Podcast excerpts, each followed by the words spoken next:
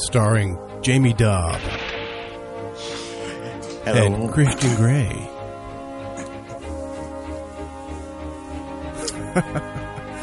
Special music tonight for Tribal Theocrat Live. I am Christian Grey, and we have Jaymie Dobb on the line right now. And he's from UK, and he's going to be discussing some issues out there, the politics, and what's going on out there across the pond. So, Jaymie, thanks for joining me, brother. Hi there, Christian. Thanks for having me. uh, Thanks for having me, and uh, thank you everyone for tuning to listen. Really good to have you here. I'm so grateful that you're willing to be a trooper and stay up. It's five hours later out there. Well, well, I am a night owl by nature, and you know you kind of get into these things when you're studying up late and doing night shifts. So, bunch up your sleep system, man. And we've got a chat room open. You can go to tribaltheocrat.com and click the chat link at the top to participate and ask questions for our guest, Jaymie. And perhaps you guys in the chat room can let us know how the audio levels are doing because we're using some different software tonight. oh yes, hasn't that been exciting? Yeah, it's been I think the wrong time to switch from Windows to Linux, but I think in the in the end it's going to be a good decision. But Well, sometimes you have to take these uh, these risks. I think so. They can blow up, but Well, I guess we'll just get plugging away with uh, with with the show, and perhaps you could do a brief introduction of yourself before you talk about the political situation in Britain. Sure, that'd be uh, absolutely fine. Well, as you all know, my name is Jaymie Dobb. I'm a 25 year old, young, single, handsome, free Englishman living in living across the pond in the UK. Um, I used to uh, work with my father in the motorcycle uh, and accessory industry, and um, I was actually studying to become a teacher. Although I've kind of put put my uh, long term studies on hold due to the uh, tuition tu- tuition free uh, fee crisis over in the UK. Um, I've been travelling around the world. I've been to several European countries, and uh, I've been to South Africa twice, which uh, I'll be discussing about in uh, next week's, well, next time's show. And um, and I'm pretty much a uh, right winger when it comes to political and uh, religious issues. So that's pretty much me in a nutshell. That's excellent, and thanks for no, uh, mentioning that. By the way, we are doing Jaymie Dobb interview again two weeks from now on June fifteenth. They'll be discussing some issues about South Africa and his experience out there. But today we'll talk about Britain. What's going on with the political situation out there, Jaymie?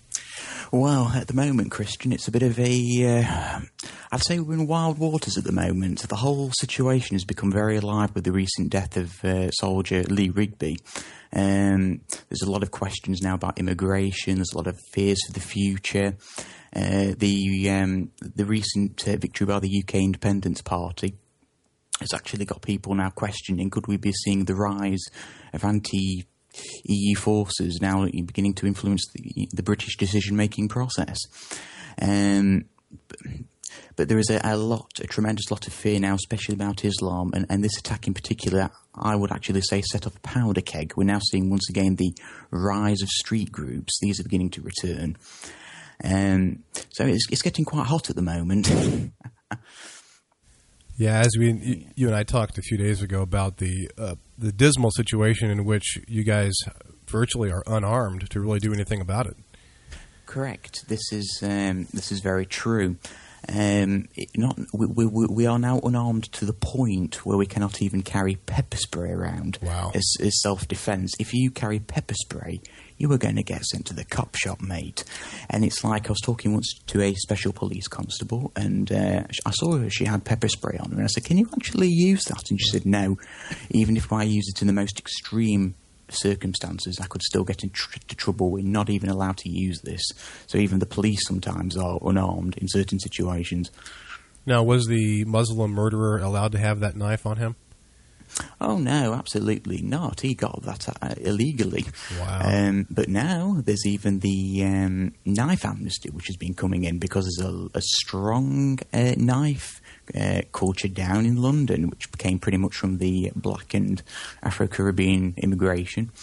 Uh, no surprise there. Um, It's hard to No. believe that uh, criminals would obey laws. Pardon? I mean, it's hard to believe that criminals would break laws. I'm sorry.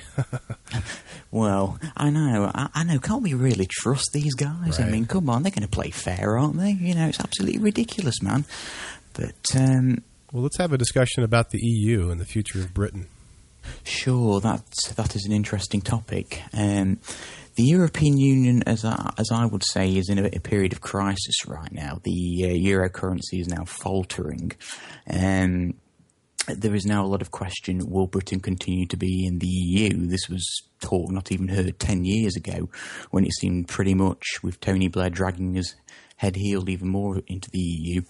Um, there, there, there, was no question really about uh, about leaving, but now there is a real question mark. Will we be leaving the EU? And with now the U, the rise of UKIP, that question is becoming even more formidable. So far, the um, due to the pressure of UKIP, the uh, coalition government here under David Cameron have agreed to have a vote on a referendum in June, and so far talks are that they've told their MPs to vote for it. But the question of this referendum is will it be a full blown referendum that guarantees Br- Britain's withdrawal from the EU, or will it be the case of, of, of, offering a referendum where we agree to claw back powers from the EU rather than a full withdrawal. And when it comes to the polls, if it comes down to a full withdrawal versus clawing back powers from the EU, the British public, by and large, will always vote for clawing back powers. They don't really want to leave the EU, you know, they don't want to give up the Mediterranean summer holidays and splashing the euros out, uh, you know, in Spain and France. They don't want to give that up. Um, but they don't want to be entrenched into the EU system either. So I think if push came to shove and they were to offer a, a watered down referendum, it still wouldn't get us out of it.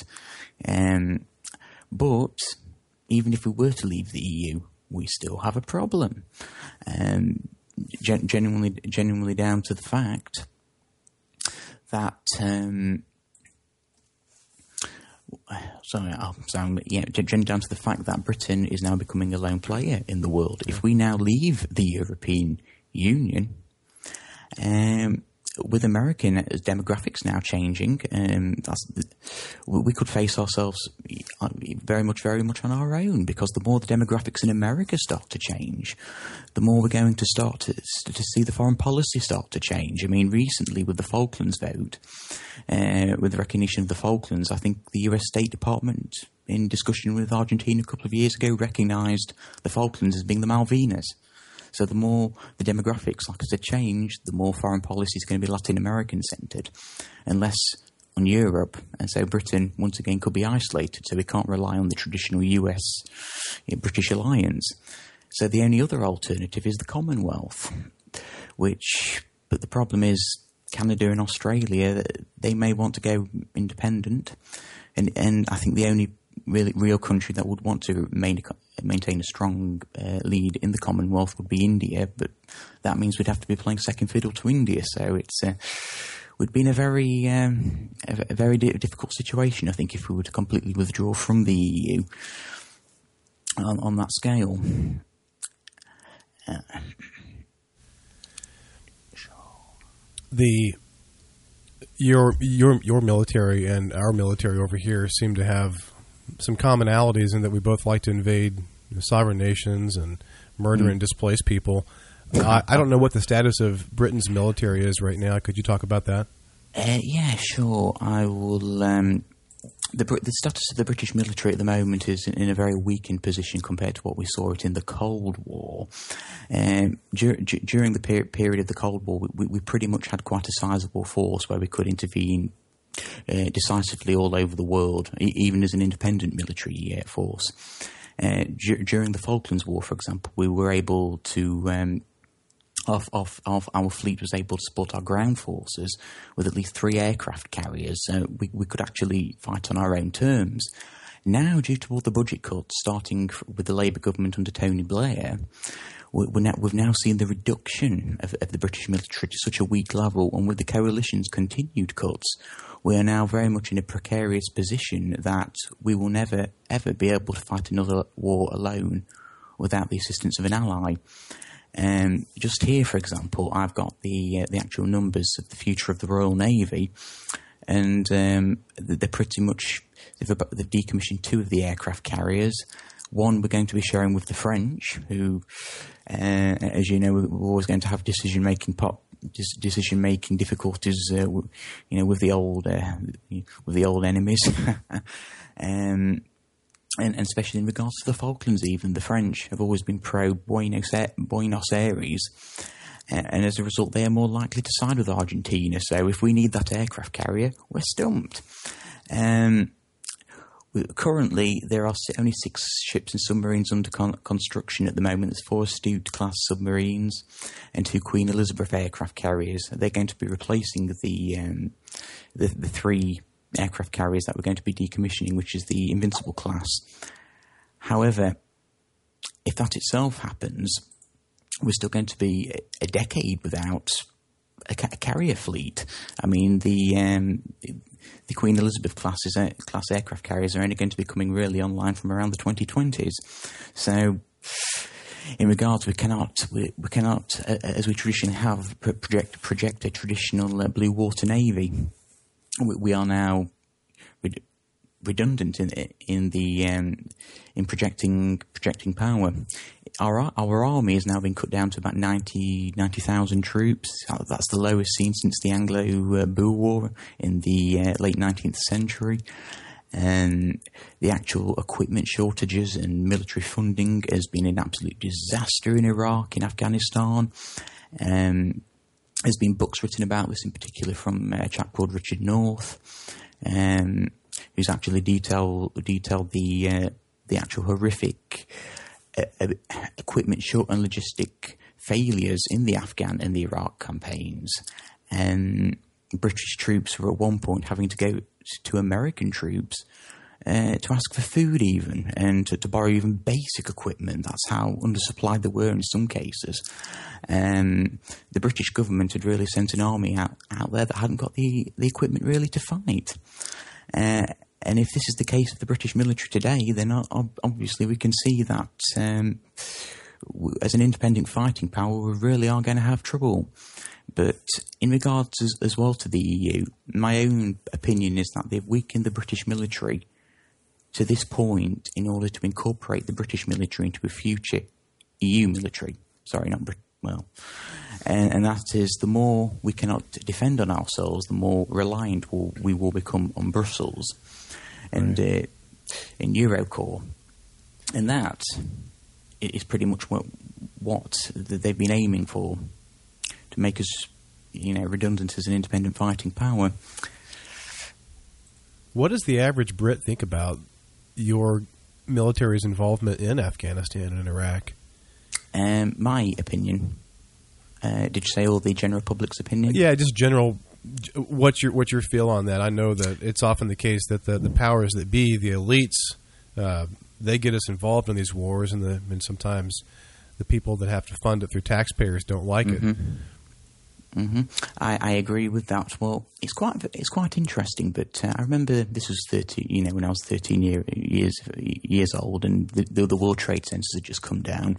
And I think it was a few months before Christmas, October two thousand one, and we just moved into a, a new house. And uh, we we obviously had to get uh, one of the plumbers around, and uh, he came around and he's chatting with my dad, and his his mate was ex SAS, and uh, he was just saying how they're now mobilising the forces to get ready to go into Afghanistan. It had just been announced by Tony Blair how we had to go in and free the people and capture Al Qaeda and you know bring these terrorists to justice, and it was just like World War Two, you know mom and dad are watching the TV and everybody else is getting all worked up. Yes, let's go in and let's get Osama and, you know, let's get these buggers back for what they've done to our country. Not sorry, to America and our allies. And, and there was a lot of uh, jingoistic support. But now, uh, so years, well, a decade and a half later, the support dim- has diminished. Um, it originally started with the Iraq War. During the Afghanistan War, there was a lot of support, but with the Iraq War in 2003, the public saw no point, and there was the question of Britain being a poodle to George W. Bush, as we all know, well, Blair. And, um, and that was when people started to become against the adventures. Whereas with Afghanistan, they were all up for it. It, it was the same attitude they had in World War II after Pearl Harbor. Um, whereas now, on on the other, whereas whereas now, fast forward to 2013, as we see, people forgotten about the Iraq War, although it's left a bitter, bitter, bitter legacy. People disagreed over here that it was a just war, and they felt we'd been lied to, especially by the Blair and Bush government at the time. Um, the, the, um, but in regards to Afghanistan, the people just want the lads home, and it's now affected a generation. This is not a short-term conflict where it would be forgotten about now. We've now got an entire generation of young men and women that have actually served in Afghanistan uh, in some point or another. Women mainly in logistics, men on the front line in combat. I mean, I've encountered so many now young people in colleges, elsewhere that have actually served in that conflict and they now have memories. So it's become a long conflict and a never ending one. And I think people are asking when will it end? When, when will it really end? The Cameron government have actually announced that they want to be pulling out all British assets from 2015, and we have pulled out from Iraq. I think US combat, combat operations have ended in Iraq. Am I correct now? I think that's correct. Correct, yes. I, I think they may have some Blackwater assets in there, but uh, otherwise they've now pulled out. Um, and it was like they were saying on Alternative Right, that's become the forgotten war. Um, where uh, nobody really remembers the Iraq War anymore. As ten years ago, it was all the latest news, uh, and Afghanistan has become something of a memory compared to what it was. Um, but, but in other words, people are against it, and and so that's that's my opinion. It started off with support, but then people started to be against it. But in saying that, though, in regards to Iraq, I do remember people being very supportive initially when they thought there was weapons of mass destruction, sure. but it changed, obviously, you know, when they found there was nothing there. yeah, same here. I think everyone, all those stupid Christians out here, just let yeah. George Bush do whatever he wanted to do because, after all, he was a born again Christian and he quit drinking. Well, uh, in regards to Christianity and Blair, Blair was a you know staunch Roman Catholic and he converted, if I recall, in, in office. Um, but and he actually once made this speech once on a live chat show, and I think he was talked about uh, how he believes God's guiding him and help, you know, get, and he's doing uh, God's work in Britain. And I think it was uh, was it Alistair Darling, um, not Alistair Darling, sorry. Well, I forgot the chap's name now, but one of his important aides, and he said to him, Tony, the British public do not do God. It does not work over here like it does in America with George W. Bush. You know, they're not going to go for it right. in the same way like those, you know, Christians down south, for example. Well, you mentioned Tony Blair, who's the prime minister, but you guys have something else out there that we don't have, and that's the the monarchy. Talk about the mm. relationship of Parliament with monarchy, and then just in general about the future and popularity of the monarchy. Sure. Well, at the moment, Britain is a constitutional um, democracy. Uh, sorry, not constitutional, but a constitutional monarchy. Um, by and large, the Queen does have to answer to Parliament, and every year she goes for you know a speech, and she's the Prime Minister has to go every two weeks to brief her on the um, the affairs of state. Um, what um, she has to do, do that officially, even when it comes to signing EU documents um, or even military conflict, eh, or to engage in certain important decisions of state. The Queen still has to have her signature um, before they can go ahead with it. So the Queen does still have a bit of power, but it's nothing like what the monarchy used to have. But she's still a very, very wealthy and powerful woman. I tend to think the Queen she believes she's doing her duty for Britain, and she believes she's done her duty, and that is carrying on the affairs of state that she was educated uh, and tutored to do. And, and, she believes she, I believe she f- believes she has fulfilled that role in her life, and, and that is keeping silent in the affairs of state and only intervening when is necessary. So, in other words, they still have to technically answer to the Queen, but Parliament also has a lot of a lot of power on its own. However, however, a lot of that power, power has now been transferred to the European Union. Um, you know, like I said, Parliament, 75% of our laws are now made in Brussels. So, you know, Parliament really isn't that sovereign at all anymore. Um, however, when you listen to the Queen's speeches, you can really tell she has lost a lot of power in a sense that she was once taught giving a speech about uh, funding disabled children and children in the third world and you know the usual typical lefty you know let's universalistic notions of let's save the world um, but but rather than the actual real affairs of state and what's really affecting Britain uh, so she does have reduced powers, but still some some authority there. I mean, the, the army in this country still has to swear uh, an oath to the Queen. Uh, unlike in America, where it's the Constitution, over here they they to protect the Queen and her family, so that that she may guide and govern Britain. Um, but so, if there was ever a domestic conflict in this country, the, the army's loyalties is still there with the monarchy. Uh, in regards to the actual future and the domestic popularity of the monarchy, back in the 1990s during the death of Diana and uh, a few years before, the, the, monarchy was in a state of um, high unpopularity. There was the questions of does Britain really need a monarchy?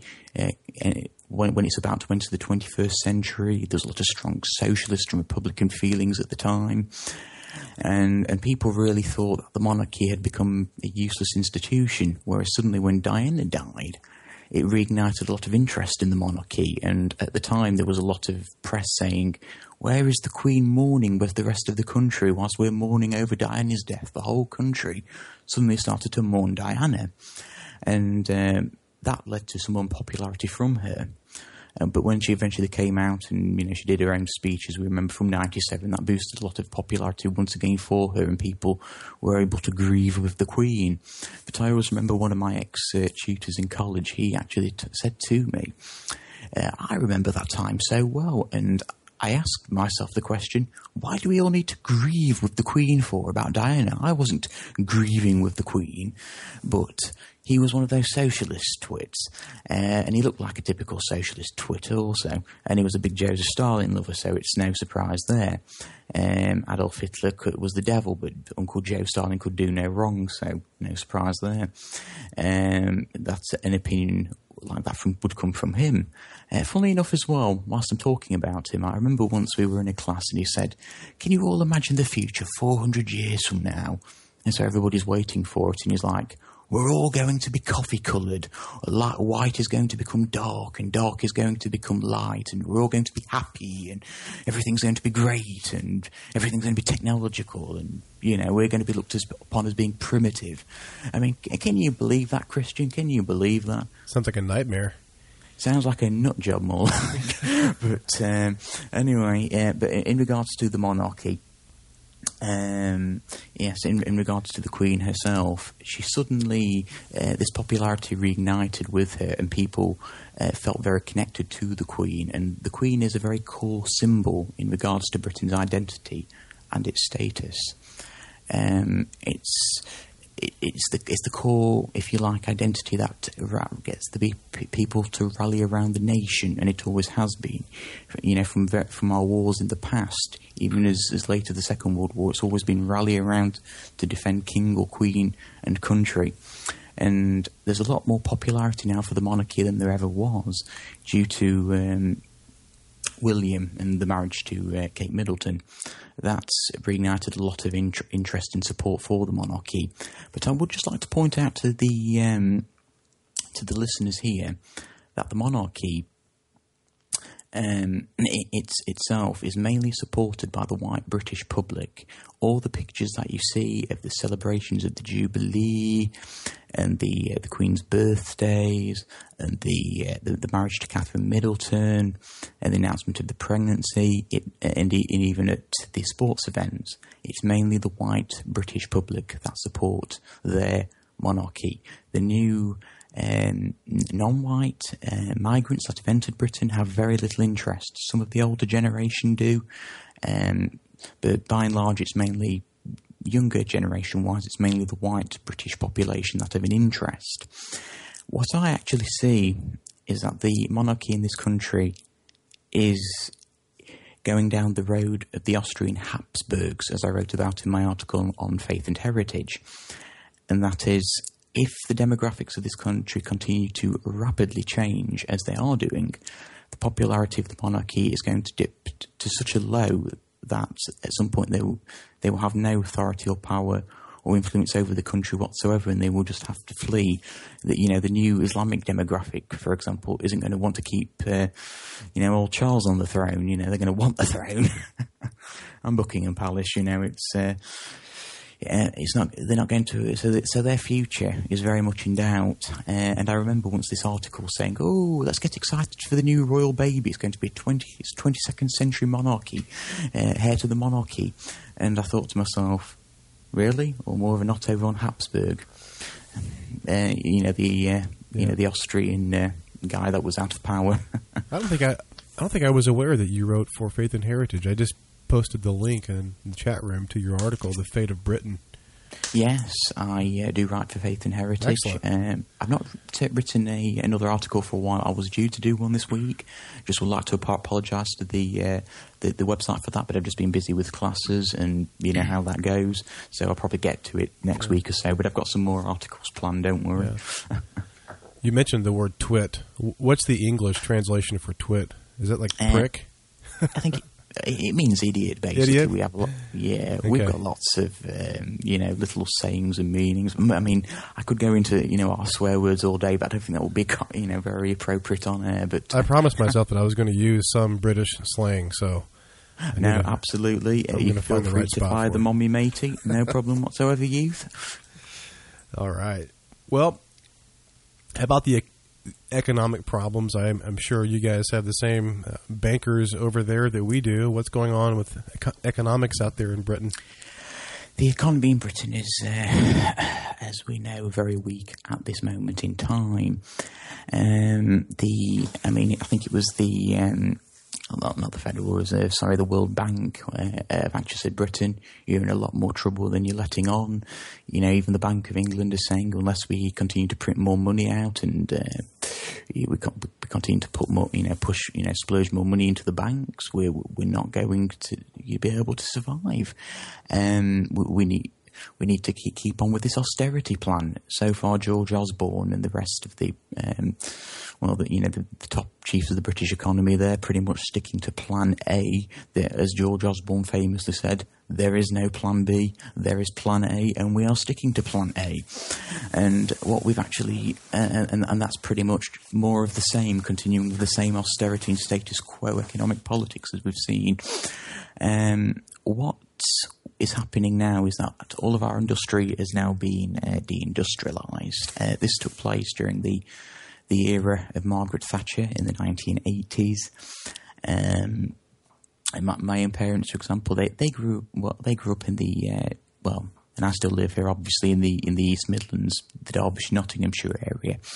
And the Derbyshire Nottinghamshire area has always been um, famous for its coal mining and um, text, uh, te- text, um, textile industry and, and leather, and uh, so it's always been a very industrialised county, similar in a sense to the West Midlands and, and North, uh, and and as a result. as a result of this, the population was primarily a, a working class uh, descent in, in, these areas. Um, pr- pretty much, they, those were the industries. During the Thatcher days, well, their closures were starting in the 1970s during the days of Margaret Thatcher. All, all these industries started to close one by one. I mean, my own mother and father remembers uh, factories, you know, being sold off and closed down literally every week or every month. It was it was so common, and suddenly you had this vast, the largest splurge of, uh, of people ready to go onto onto benefit. And as a result of this, um, and with the closure of the coal mines, we actually then started to see this traditionally hard working class population uh, disappear. Now, under the, the, Thatcher era, she started to encourage welfareism, especially to these communities. Uh, they rioted, especially during the coal miners' strikes, which my parents remembered. They wanted not to keep the pits closed. They wanted to keep their jobs. Uh, you know, they, uh, they actually remember the fighting taking place at the time. And uh, since they grew up in Nottinghamshire, they remember the Nottinghamshire Coal Miners uh, uh, Coal Miners Association pretty much saying, "Nope, you know, we're not going to strike anymore. We're going to go back to work in the pits." At that time, uh, whereas the others like Yorkshire and Derbyshire decided no, we'll continue striking. But there was a lot of unity against the closure of factories and the coal mines, and this actually increased the uh, presence of, of, the Labour Party and uh, obviously the socialists in this area. Although, as my grandfather always used to say, if the people ever put if Labour ever put up a pig in this area, they'd still vote for it. It's yeah. got you know very strong socialist links, and, and and that only helped to reinforce it.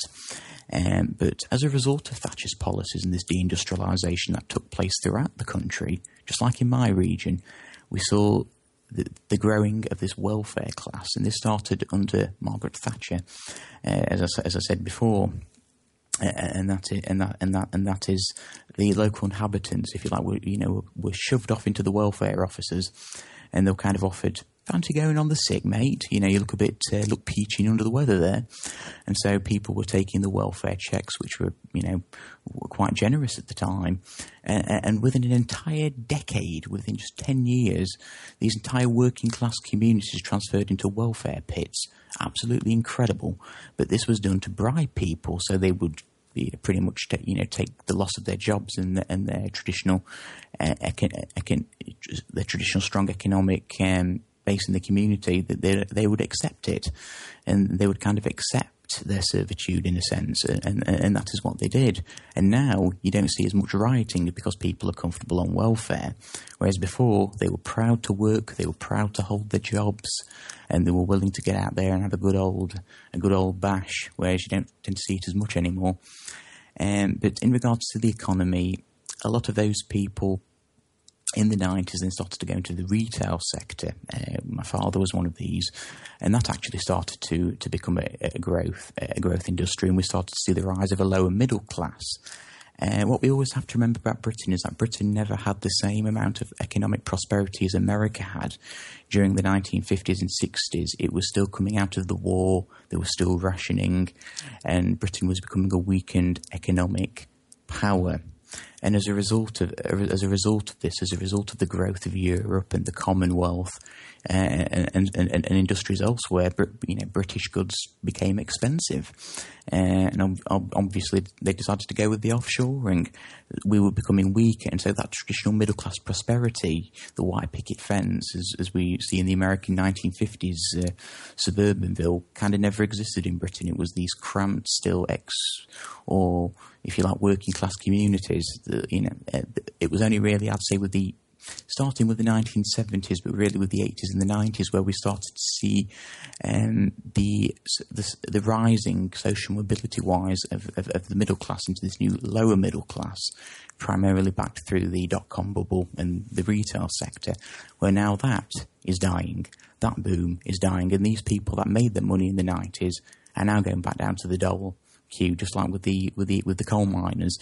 Those jobs are now disappearing due to the internet and due to um, the offshoring of, of um, IT jobs to the um, to India in particular. So a lot of these tech, these jobs uh, are now disappearing. And I remember in the nineties, my grandfather telling me, Jaymie, go and train and get yourself into computers, lad, because that's where the future is, mate.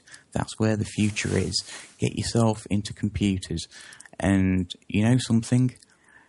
Grandpa was was wrong because all those people that got themselves into computers, they've uh, now not, not not not got any jobs because they've been offshored.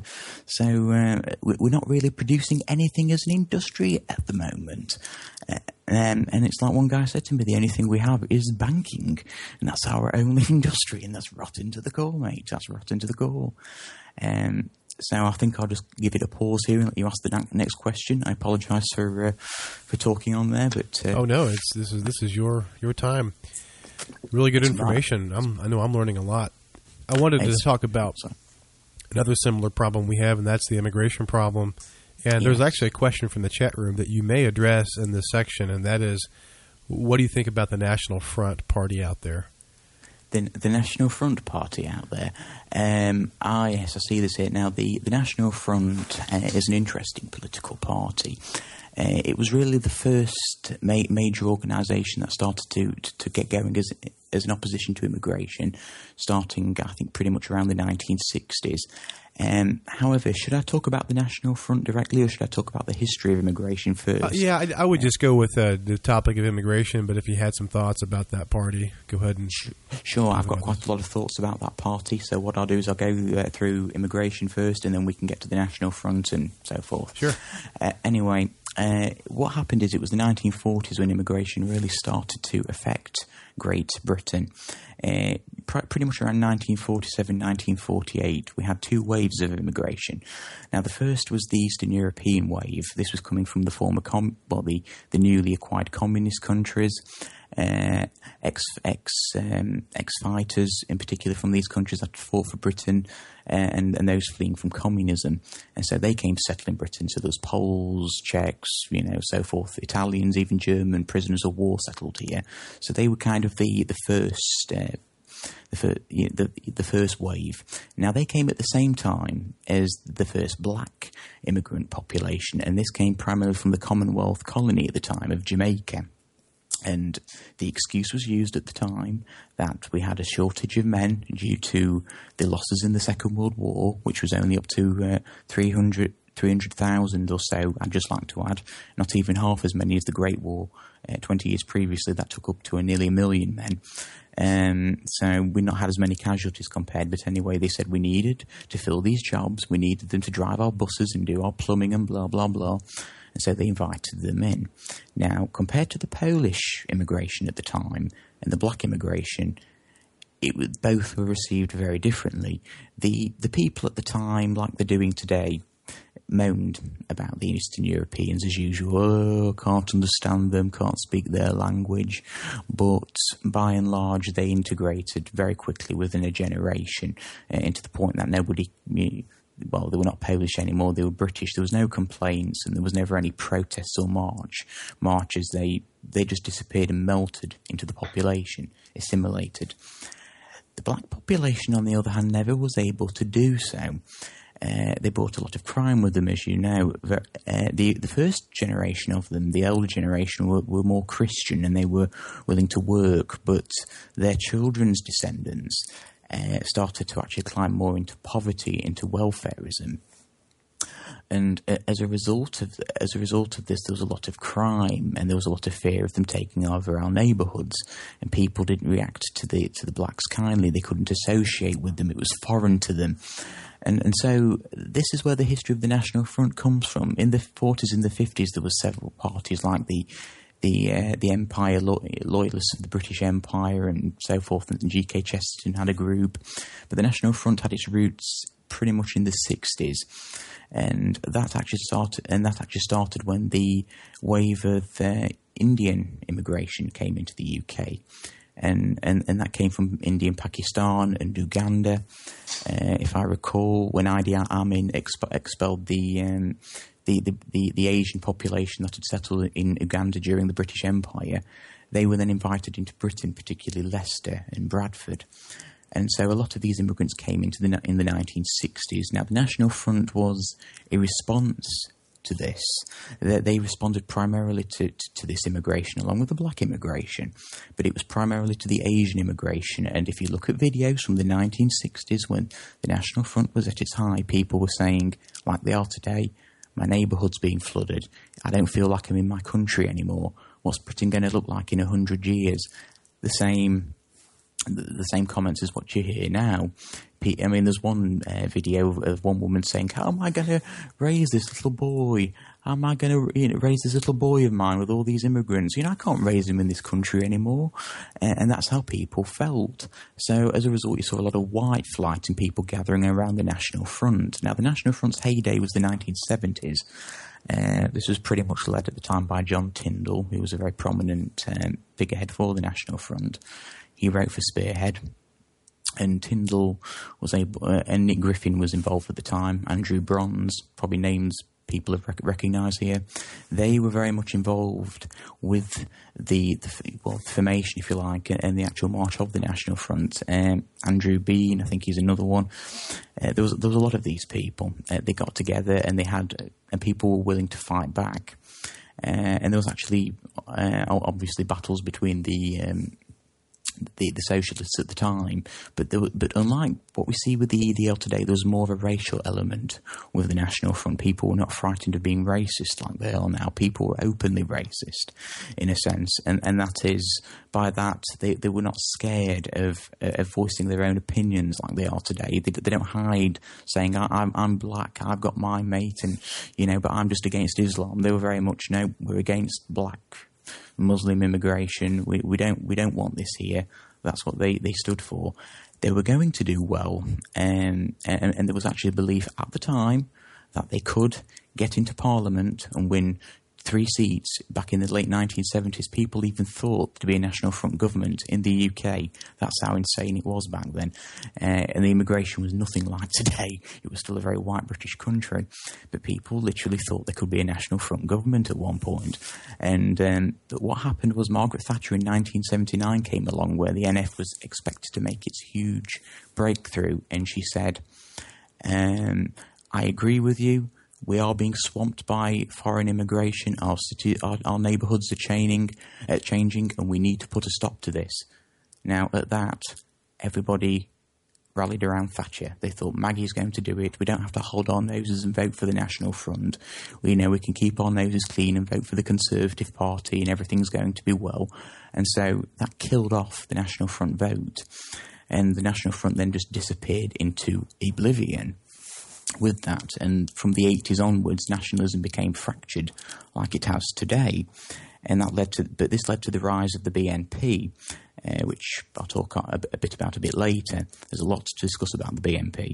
Now, the National Front today, however, is making a comeback due to the demise of the BNP. A lot of the ex racialists within the BNP are now joining the National Front, and others uh, that are not impressed with the other parties that have come about. What I view the National Front as is they're more like the British version of the Golden Dawn. Um, it's not going to work with the British people. Unlike the Greeks, the British have, have, have had political correctness thrown down their, their throat now for too long they're not going to want to rejoin such a radical alternative, and the party itself doesn't really have any long term plans. Uh, their pretty much policy is keep the wogs out and everything will be all right. When that's not the case, you know, you've got to think, uh, you know, long term strategically, how are you going to run this country? But that's how that's their policy, basically, you know, and uh, repatriation and everything's going to be all right and everything will be sorted. Um, but uh, and if we pull out of the EU and everything else, that'll be fine. But once again, you've got to look long term into the situation. Um, um, can, do I sympathise with them like many people do? I, I, can see what they're trying to achieve with the communitarian efforts, but I think, uh, by, by, and large, as a, as, as a long term alternative, I, I, think they, are going to have to clean their image a lot and, uh, and really come up with some radical, logical alternatives rather than just keeping with the sim- simplistic uh, reactionary uh, conclusion to the problem at hand. Uh, if you'd uh, like to ask another question. Questions are open for Jaymie Dobb in the chat room.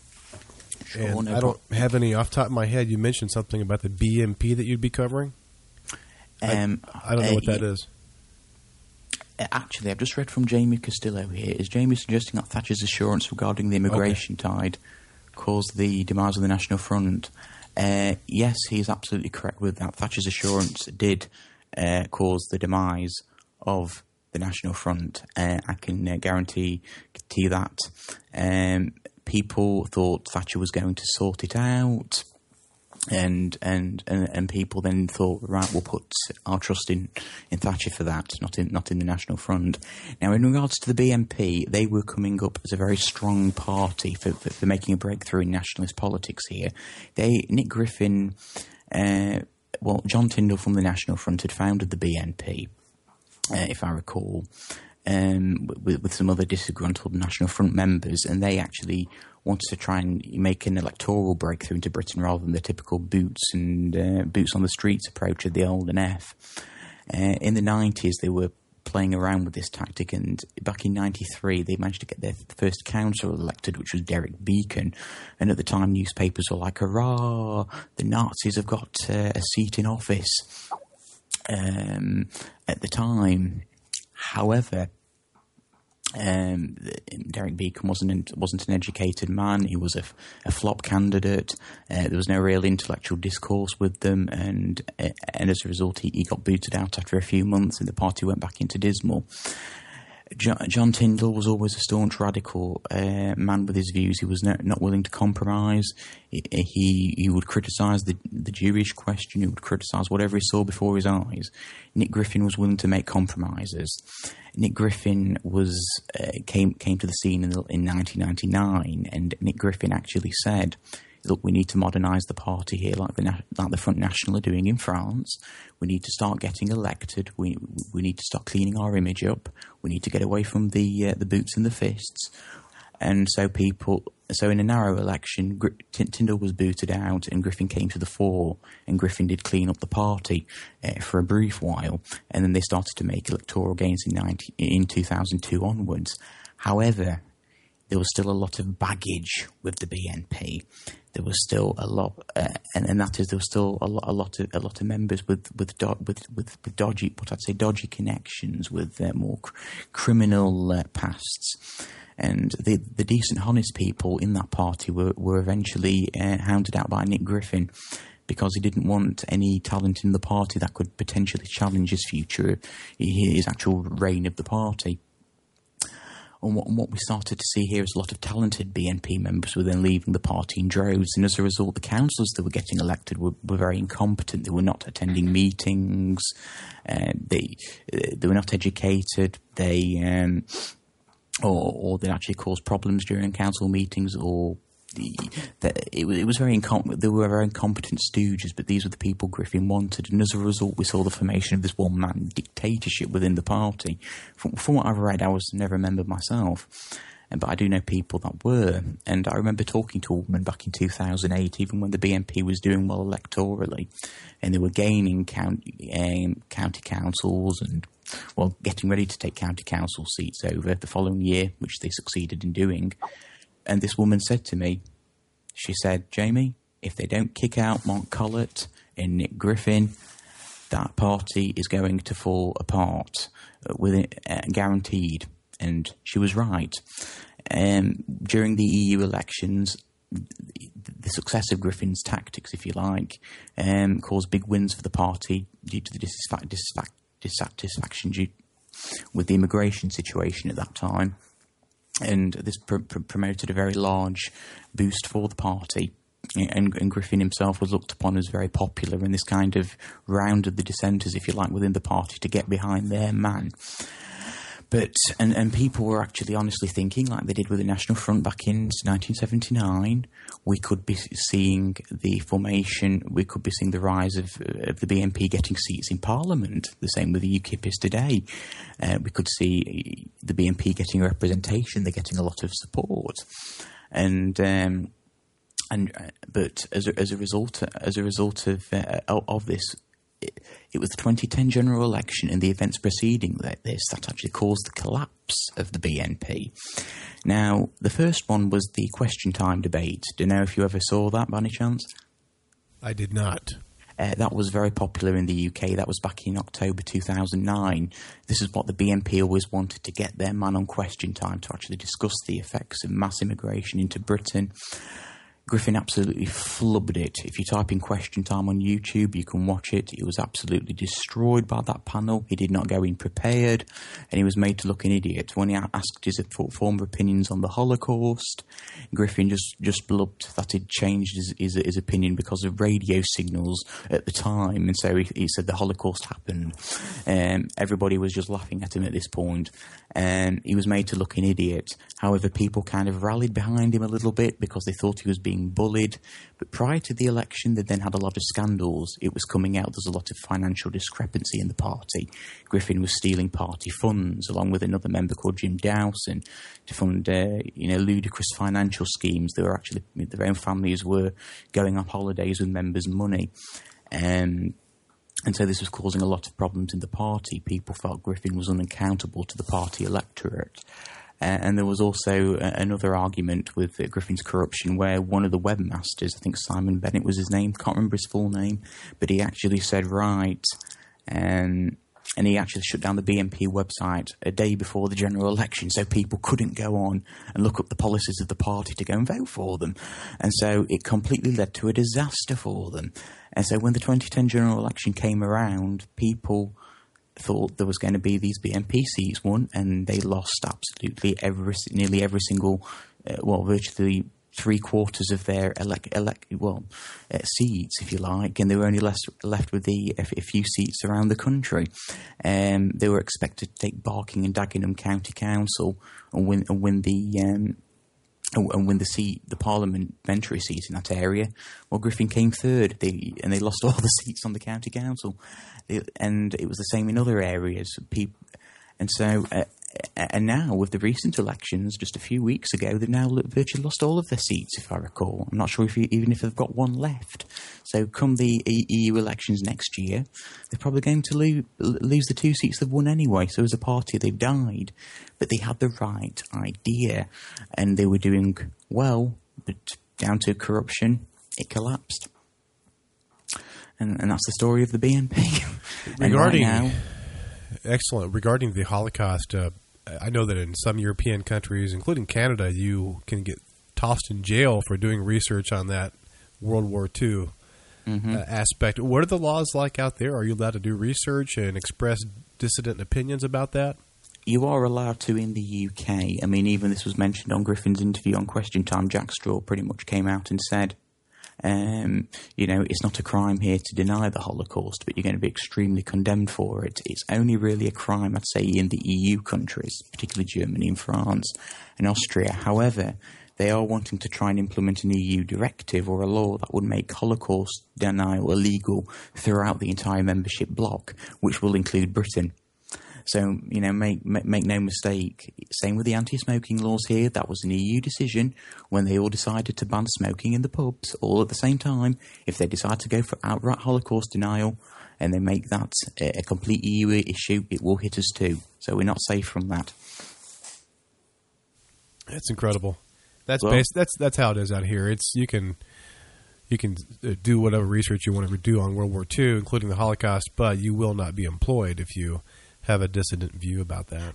And do you know what's ridiculous, Christian? Take the Boer War casualties, for example. You know, the 26,000 Boer women and children that perished in the concentration camps by the British. Why, is, why would I not lose my job if I denied the Boer War? Why is there no Boer War memorial outside the Federal Reserve today?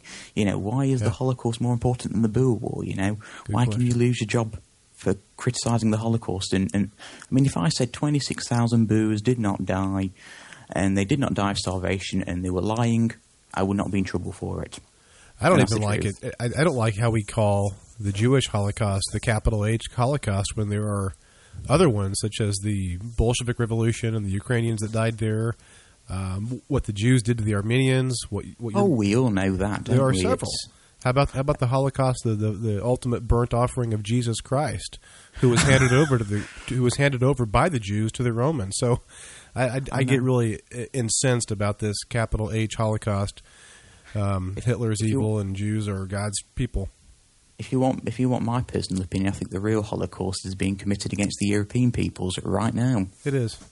It is that is the real Holocaust, and if you want, and and and to be honest, if we are Israel, it makes you wonder, you know. it does. If this if this is our uh, you know our punishment, but I think uh, God willing, we will get through it. Yeah. And, well, um, I'm showing that we've covered most of our outline. Do we have any more additional points you want to make before we do our special segment? Uh, yes, I do actually. I'd like to talk about the effects of immigration, Absolutely. and this is down to uh, kinism. And there's a few other topics as well I wanted to discuss sure. as, as well about um, the situation here. Now, the first is the British love of the welfare state. Now, as we all know, there is a very strong love in the UK for welfare. The British like their National Health Service. They like their sort of state-funded social services. Uh, they want the state to protect them. Now, what we have to understand is that this goes back in history. Okay, and I and I, if I wanted to pinpoint this division, I'd say it started around the probably the 17, 1800s. And what we started to see is the radical conservative right from a, at that time in England your ancestors, the Puritans, they at the time they were rallying against the monarchy. They were rallying against the loss of rights in the homeland, the loss of economic opportunity, and they saw the new world as a chance to become free and build a new destiny for themselves, a new Israel. And as a result, you found that, and I was reading this, that this, this, this mentality developed that with every blow of his acts, a man could make a gentleman of his children, no matter where he came from. This was in America. Now, in Britain, on the other hand, people became reliant on the state, and they, but they always had been under the feudal era, and they became reliant on their industrial overlords, uh, who replaced the, the feudal sharecroppers at that time and and as a result, people were working for the state. They were not working for themselves in a sense. They felt they were working for Britain. They were not working for their own prosperity, their own meritocratic um, um, wealth. They were working in, in, a in, in, a sense for the class above them. They were working for the for the empire, for Britain, for the crown and country. And in the 19th century, in particular, when it was the uh, the 1848 uh, springtime revolutions, the liberal revolutions at that time, the British rallied around the monarchy because they didn't want to lose the technological progress that was being made in the in in Britain at that time. They wanted to be a part of that. They wanted to profit from this. Um, and so what we started to then see is the as I would like to say, this formation of this dependent working class upon the government. And as, as we draw into the 20th century, we then actually start to see, uh, uh, for example, welf- welfare itself, the word dole, uh, as we use in the UK, going on the dole. Dole itself, it's used in Australia as well. Think of Bob Dole, the politician. It means dole, uh, one's own allotted portion in life, what one has been allotted to by the government, what one has been given. And this actually became to be see, seen as if I've worked all my life, I want to get something back from the state. The state owes me one. And as a result of this, we still see this mentality is very much in the British working and underclass today. I'm owed one. I'm owed a living. You know, the state owes me one. You know, I, I worked. Um, and it, you get today people going to their job centres and welfare offices saying the same thing I want what I'm owed. And, and as a result, you, you then have this class that, that has developed, uh, the population itself depends on the state and they're not willing to rebel. And this is why we tend to see people in Britain are a lot more complacent with the situation than they are in America. In America, there are lemmings, but there's still a very strong patriot, pro gun, pro freedom movement. Whereas in Britain, yeah, people will want to vote for UKIP and, and so forth and so forth. But when it comes to state powers, they are still quite happy to go along with the status quo and lose uh, uh, and, and, and continue to lose their freedoms and rights in the process. They want to be taken care of. Now, this all actually starts with the Beveridge Report. And the Beveridge Report was in 1942 and uh, Beveridge was um, I think I think was an MP at the time. I know he was involved with the. Um, actually, was I think he was in the Interdepartment Committee on Social Insurance and Allied Services at the time. He um, and Beveridge. He actually was pretty much the founder of the National Health Service, the welfare state, and so forth. And he identified what he calls the five giant evils, which was squalor, ignorance, want, idleness, and disease, and that by introducing these uh, welfare reforms into society, we could cure all of this, um, rather than you know, rather than a man working for his own prosperity. The state will cure this. The state will make it better, and and this is where the strong love of, of, the state comes from. And at that time, unlike the Americans that were rallying against Franklin Roosevelt and the New Deal, the British were rushing to Beveridge and were saying, "We want this. We want more of this. You know, we want what's owed." And this obviously then led on to the election of Labour. You know, in 1945. So, if we look back in history, there's a strong love of the welfare state, and this is why the British are not going to fight back until they've got absolutely nothing left to lose. They rely on the state. They couldn't live without the state, and the state knows perfectly what it's done, and is to make people reliant on the state. Now, in regards to immigration itself, as I'll go on to, what we're, what we're seeing is that there are two groups here the non whites, the Muslims, like we saw in the past, in the Eastern Europeans, once again, the Poles, the Czechs, the Slavs, and so forth, and the Russians. Birth rate wise, the non white migration has now gone up to about at least, I think, 9 million or so. We've been getting about 2 million people in every year or so. I mean, I, mean, I think uh, a couple of years ago it was the more Brits left the country. Uh, uh, uh, uh, I think half a million Brits left the country, and yet more immigrants were coming in to replace them. So we're seeing the change of our ethnic profile. We're starting to see it in this area, and but what we have to ask ourselves the question is that Anglo-Saxon Britain itself is dying. 64% of the births in this country now are white British. Um, the other, however, we have one thing in our favour, and that is the Eastern Europeans, and they're still having the babies. And as we're actually finding, the Polish themselves have actually topped the birth charts, They're just above Pakistani for like the first time in a long time. More babies are being born to Polish mothers. And as we found last time, the Poles always integrate within a generation. This is something the blacks have never been able to successfully do. And what, what, what, we, what I remember at college in particular was that when I was with the Eastern Europeans, we went in, we took classes together, and there were some Eastern Europeans there, and us, and there was also Muslims and and blacks and mixed race, and the mixed race and the blacks segregated themselves. They wanted to be with their own, whereas the white Eastern Europeans they just got off the boat. Some of these blacks have been born, you know, born and bred here, just like that killer of Lee Rigby and yet they wanted to segregate by themselves. Same with the Muslims, they wanted to be with themselves. Whereas the Eastern Europeans integrated with the British. There was one guy there who was from Russia. He'd only just gotten off the boat. He'd been here for three years and he'd developed a local British accent and he'd been born and bred in Russia, man. You know, and he'd become British and his girlfriend was British and his children would become British. And so what I think could be in our favour is that the Polish birth rates themselves and the, the Eastern Europeans might be able to give us a boost in, in terms of white demographics. And considering these people come from countries that have got more of a traditional outlook on life and a growing um, population of nationalism, support for nationalism and the church in Eastern Europe, we might be able to swing it around and build a country with these people because they, they, they will kind of reflect, the same values we have. Yes, we may look more like the Czech Republic in another hundred years' time, but I'd rather as look more like the Czech Republic than I would do uh, Iraq, for example. And um, that's my opinion on immigration. Um, now, in regards to the um, British police, um, this is going to be be interesting as well. But this was to do in Scotland as well, and I think this is going to absolutely amaze everybody. But there is now a law or an attempt, a bill, sorry, in place that is going to give every Scottish child from birth to adulthood a, na- a named person charged with keeping an eye on that child's interests until it reaches adulthood. I heard that about that through Alex Jones a couple days ago. That's outrageous. It's outrageous, but it will come to Britain. Uh, and in regards to Scottish independence, I'd like to say to people, don't think it's going to save Scotland. Alex Salmond wants a multiracial Scotland. He said he, Im- Scotland's a nation of immigrants. He wants to continue the immigration agenda. He wants to push Scotland into the EU.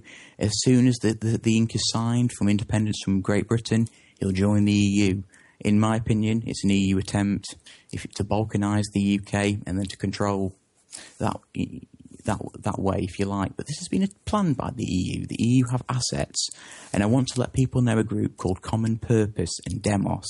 Now, this group came really into the fore from the 80s and the 90s. They're cultural Marxists, and they infiltrated the institutions, the educational establishments, the job centres, the National Health Service, the police, uh, the fire service, uh, politicians are, uh, are under their influence. They're at county councils, they're all over the place. And there's a guy called Brian Gerrish, and he's been uh, advoc- advertising what's been going on with these with this common purpose group, and what they have, what their views are, is to promote mass immigration and to actually influence British political decision making more into a pro uh, pro EU direction. That is to continue to push, push Britain towards more European integration. A lot of their thought members, I believe, were, probably educated in EU based institutions. So there has been this plot to bring Britain uh, into the EU, and there's been an article released the other day, um, but well, a few months ago, by by one chap saying, in order to bring about the EU, they knew a European superstate. They knew that the populations themselves, the natives, will not accept a superstate. They wanted to keep their own ethno identity. However, so they believe that by filling it up with different peoples from the third world and elsewhere, they can then control the people and bring them into an everlasting union under divided provinces. But they, they believe they can achieve a united Euro- union with a people that will only know loyalty to Europe and not to their previous homeland.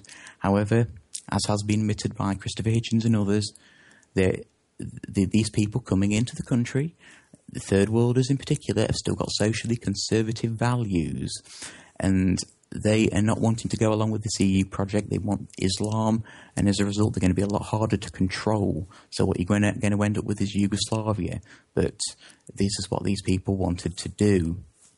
Um, uh, so it's a it's a radical plan, but it, but but it, but it has its roots, and and these roots go go back. Um, in regards to the gun laws, I just wanted to further, explain on that in, down, down to Dunblane. That was that was your that was like our Sandy Hook. That was in Scotland around 1996, and they went in and they um, a man went in with four uh, handguns, opened fire on the kiddies. You know, I think there, you know there were several deaths committed suicide, and what at the t- at the time it led to a debate about hand, private ownership of handguns. Now, rifles and so forth had been made illegal previously.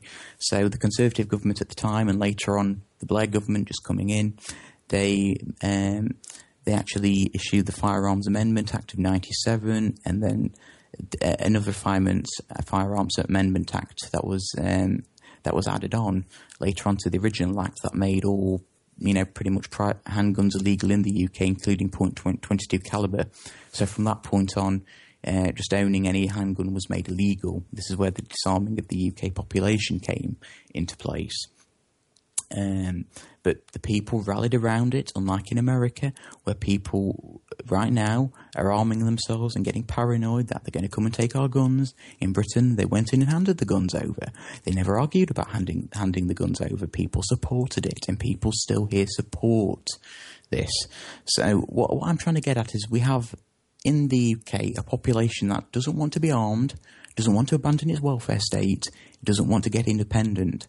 It wants to take the easy way by voting for parties like UKIP, who don't really have a radical plan of how to get us out of the EU. They think we can continue just by being in a free trade market with um, like Norway and, and, and, Switzerland, but the EU will make it very difficult. They don't like Britain. They're going to make it very difficult for us to pull out, and I don't think they'd give in easily and let, and let us have that market.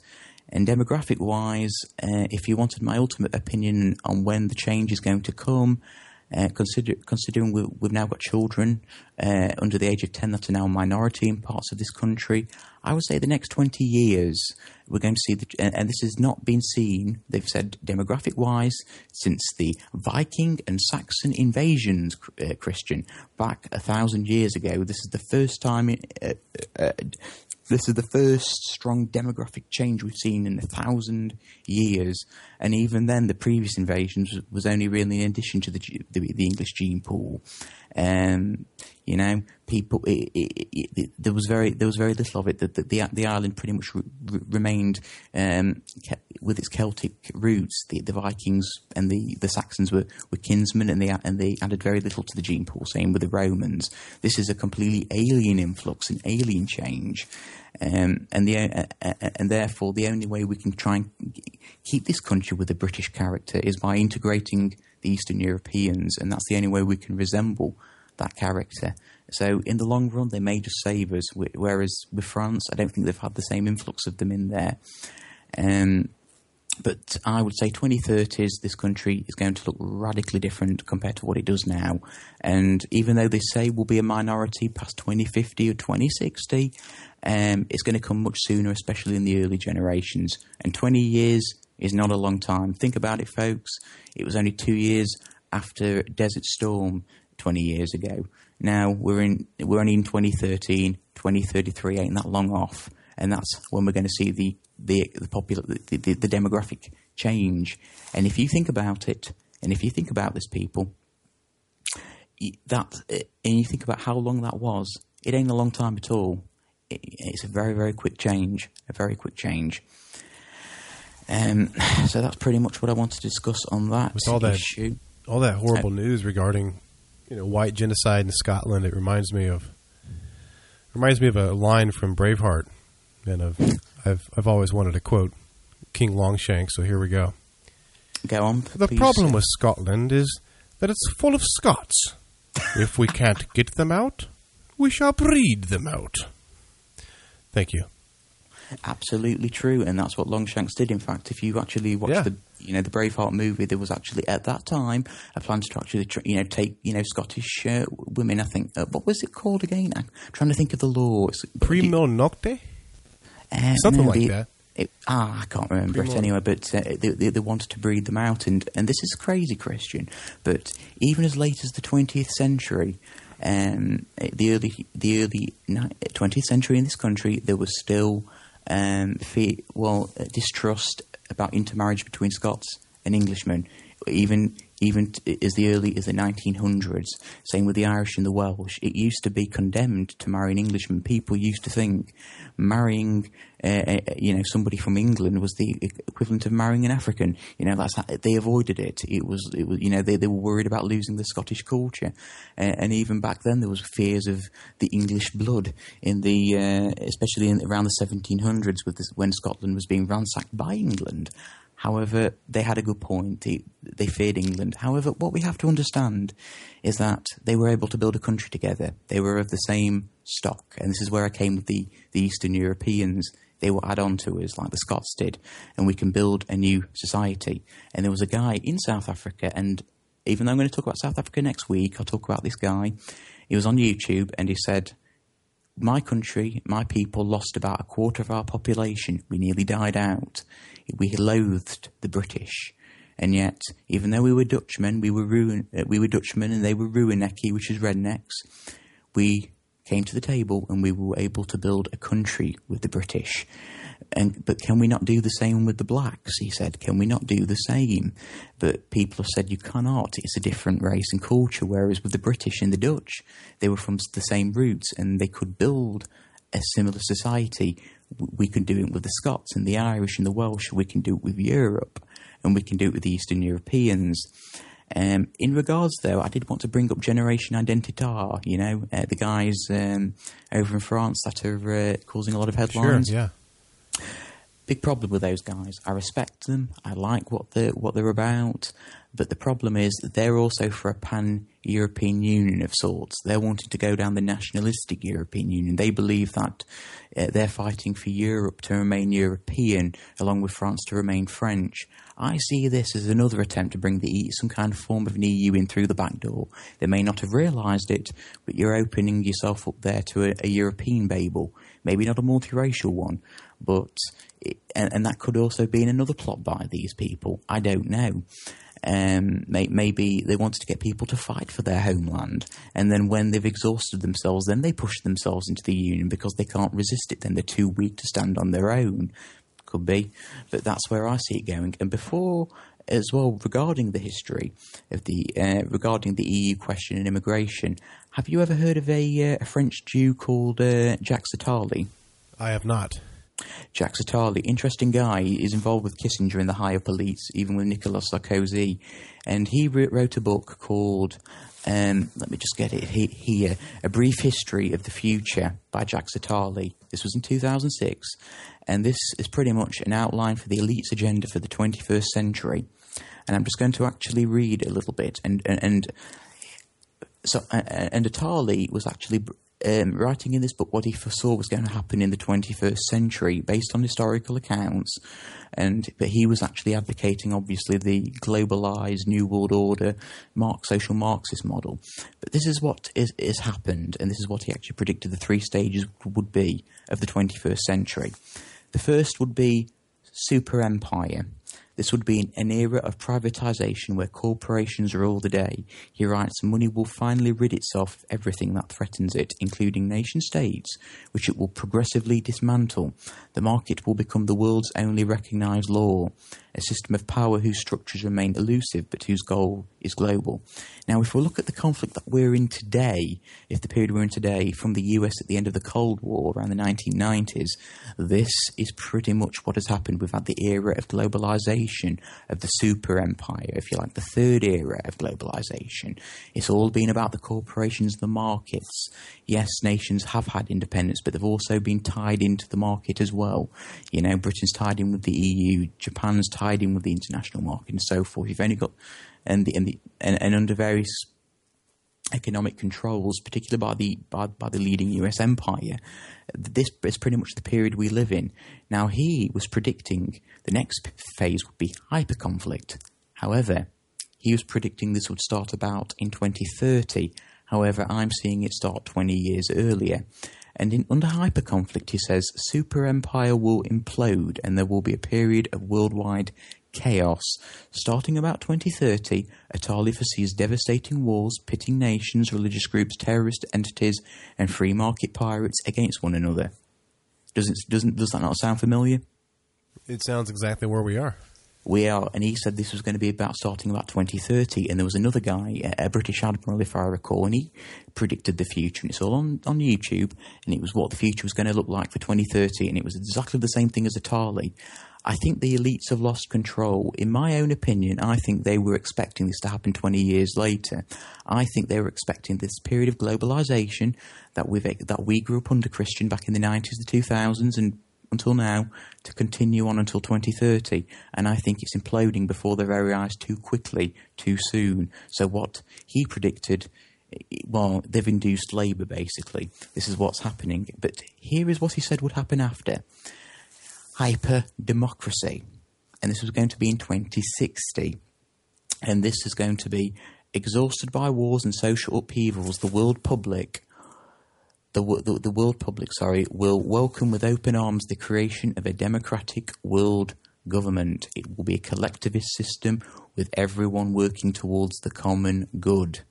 And this was going to be in 2060. And this is pretty much what his his belief is how the, the future would unfold. This is what could be part of the New World Order's plan. And, and, and it's true.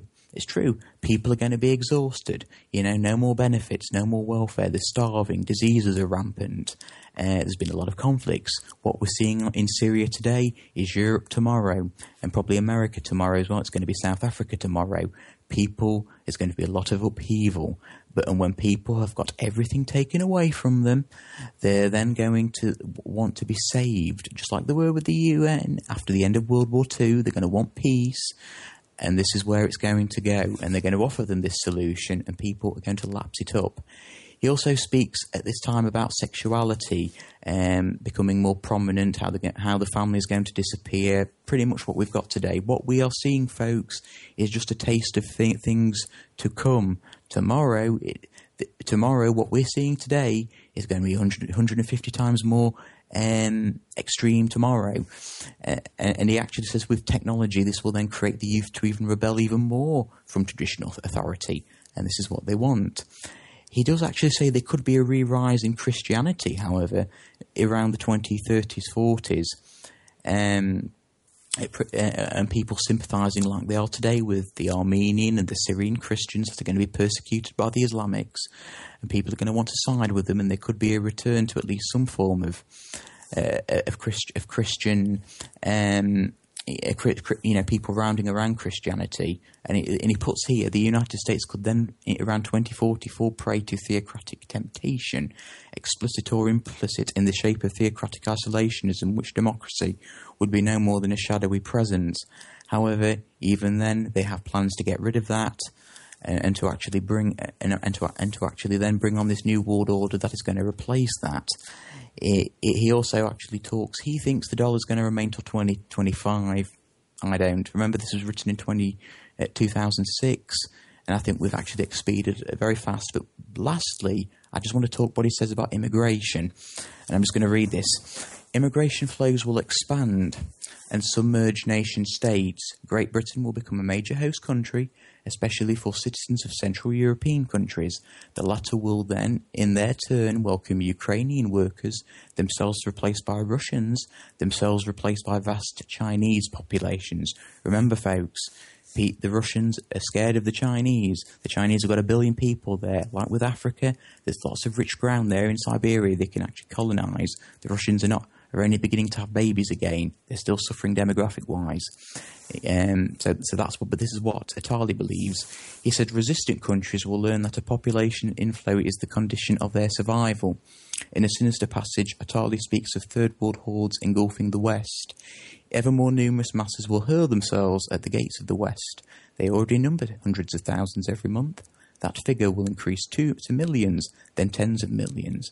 The United States will be the most popular destination in 20 years, the Hispanic and African American population will almost constitute a majority in the United States. Nomadism will also become the norm in the West. More and more people will leave one country for another. There will soon be more than 10 million of them switching countries every year. Our main incentive will be money, but many will leave because they are disgusted by their homeland. They will no longer want to depend on a country whose tax system, legislation, and even culture they reject, and also to, disappear completely to live another life. The world will thus be increasingly filled with people who have become anonymous of their own free will. It will be like a carnival where everyone, ultimate freedom, will have chosen a new identity for himself. In other words, you've got no more loyalties to your homeland, you don't know where to go. We see this a lot of people going to Australia, a lot of Portuguese now moving back into Angola. People are moving around, even into Europe, and they're losing their identity. And this is what they are doing. And so, therefore, the more people lose their identity, the more they can build this global system. And that's Jack Attali. And I will just repeat the book itself. Still want to read that, the full book, but this is just the, the brief outline from what I have studied off the book. And that is A Brief History of the Future by, by Jacques Attali, 2006, and is a Sephardim Jew, just so you know. Is not one of the Ashkenazis. Did he predict that tribaltheocrat.com would single handedly bring down the globalists? Um, I don't think he's predicted that one yet, Okay. but uh, like I've always said, you know, and this is what I want to say to folks what we have to remember is that God is the ultimate decider in what happens in the future. He is the ultimate judge of what is going to happen. Whatever these people have got planned, God is going to bring it down because it does not fit in with His design or His will. So, like I said, screw Jack Satali, screw the rest of those globalists. You know, they're trying to build this new satanic uh, Babel, uh, and they aren't going to succeed, man. They but won't. also, we'll just like to point out um, he, what's happening now in the UK as well. We've got a lot of paedophile cases. You know, we're seeing a return to the McCarthy era, in a sense. You know, they're trying to out these paedophiles, but basically they're going for the low end of the spectrum of paedophiles. Uh, what we're actually see. Um, do you know? Don't you hate it when you forget the names again? Uh, Jimmy Savile, that's him, Jimmy Savile. Uh, funnily enough, by the way, my my dad uh, um, no, no, not my dad. Sorry, uh, a friend of my dad's. He remembers meeting Jimmy Savile once, and he said it was in a bar once, and uh, and in London, and Savile's there at the bar. It was in the 1980s when Savile was still huge. He was big. He was popular, and he goes over and says, "Hey up, Jimmy," and he said, "Jimmy." You know, kind, kind of looked at him like he was almost scum in a sense. You know, he developed this arrogant superiority complex. But uh, I think he said hello to him and kind of then just turned back to his conversation. But um, but Jimmy Savile, it's turned out he was a Satanist, and a lot of these people in these places are Satanists, and that there were there's actually been descriptions of, of, of victims at that time of Savile going in with uh, performing satanic rituals with with other members, you know, high, higher up mem- high, you know, celebrities and and, and, and other indi- individuals. And there was a documentary a documentary released in the 1990s, and they actually said tried to get this released, this documentary that there was this paedophile ring high up in places in Britain and it was shut down. This documentary it was forbidden to be broadcast on the BBC, and I think it was that documentary that would have implicated the likes of Savile sooner than we would have thought. However, they're getting rid of the the hangers on of of of, of, of, uh, of this paedophile ring, but the top the top the, the one the top echelons. Uh, echelons, if you like, of the British government, they're going to st- stay pretty, uh, the establishment. They're going to stay in place. What I think we're going to see in regards to this is I know there's people fearing that paedophilia could become soon the new norm, just like homosexuality. And as we see with Jack Satali, that's the plan. Sexual freedom, folks. Sexual freedom to do whatever you want. You want to shag your dog? Go ahead. That's what they want. And this is what we're going to see. And so at, some point, it scares me as a Christian, but I can see at some point that uh, them actually getting political parties elected into into these dying, decaying societies of ours, advocating for paedophile rights, and we've even seen an actual open paedophile party in the Netherlands that was established a few years ago to give greater rights for adults to make love to children. It's disgusting, but you know, when they get rid of all these morals, that's the next road they're going to go down on. Remember, homosexuality was dis- was something so disgusting, so sinful 100 years ago. Now it's acceptable. Racial mixing was considered sinful. That's true. Or, and but now people accept it. So you know, and, and you don't, and people think, oh, it'll never happen. Well, who would have thought in the 1950s that um, you know people be you know getting married outside the race en masse? Nobody did it. People didn't want to marry Scots, man. you know, never mind blacks. you know, uh, but like I said, with Attali, that's pretty much the truth, and we can see this all coming together. Um, is there any more questions from the chat, by any chance? I don't think so. Okay, uh, just wanted to also go on about the British police arrest real quickly. The British police arrest themselves if you make an anti-offensive comment offensive to Islam or towards uh, any other ethnic minority community that is deemed offensive due to the Public Order Act, you will be arrested for inciting racial or religious hatred. That is why I have to keep a very, very moderate tone. But I believe, God willing, with Christ guiding me, that I'm going to speak the truth. I give all races respect, but I say if there is something to criticise, it must be criticised.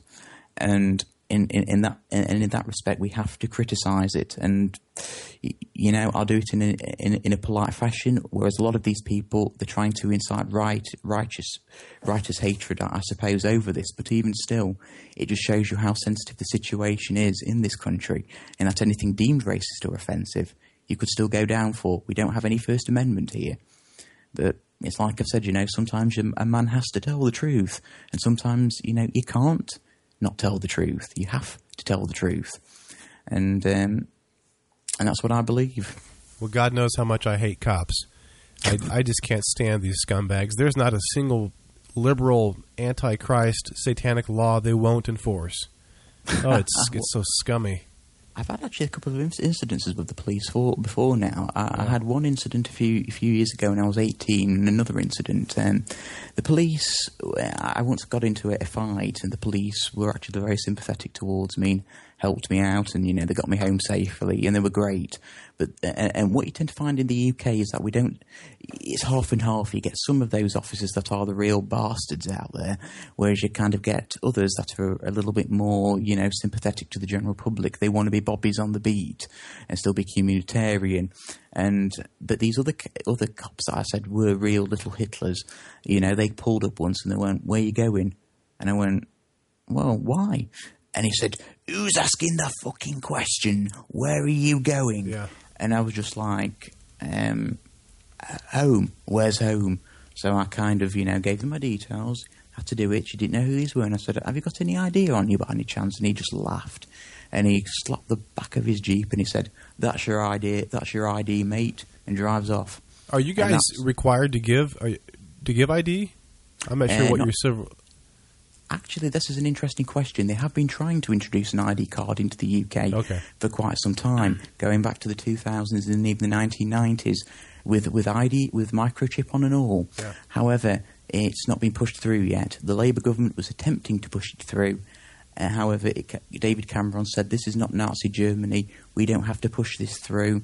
But then later on, is you know, he's kind of backed down from that and said, "Oh, we'll investigate it." But for for now, it's on the back bench, uh, but they will introduce one eventually. Yes, but not, I know that not, out. Not I, I, asked because out here it, it takes some real balls to do it, but you don't have to give a cop your name, your address, your ID if there's no reasonable suspicion of a crime. There has to be probable cause, and again, it, it takes some it takes some nerve to do it. But you, your YouTube videos are full of people doing this and saying, "Look, am I free to go? Are you detaining me?" And the cops hate it but they eventually have to call a supervisor out there who knows the law better than mm-hmm. they do, and the guy's free to go. But wasn't sure what your civil liberties were out there compared to ours. What our civil liberties is, they will take you down. If they find it's actually a breach of public order, they will take you down. If it's if it's inciting hatred of some kind, they will take you down. Um, even if it's, uh, you can argue, I've got my rights, I don't have to answer these questions, but then they can actually argue you're obstructing then the public course of justice and then take you down. In this country, people are far more compliant with the police and the authorities than they are in America. If the police stops you and asks for your address, you give it to them. You don't really have a right here. You can't say, "I don't have to answer you that question." You know, they will want want it, and if you, and then if you don't cooperate with them, they can then take you into custody for obstructing police time and justice.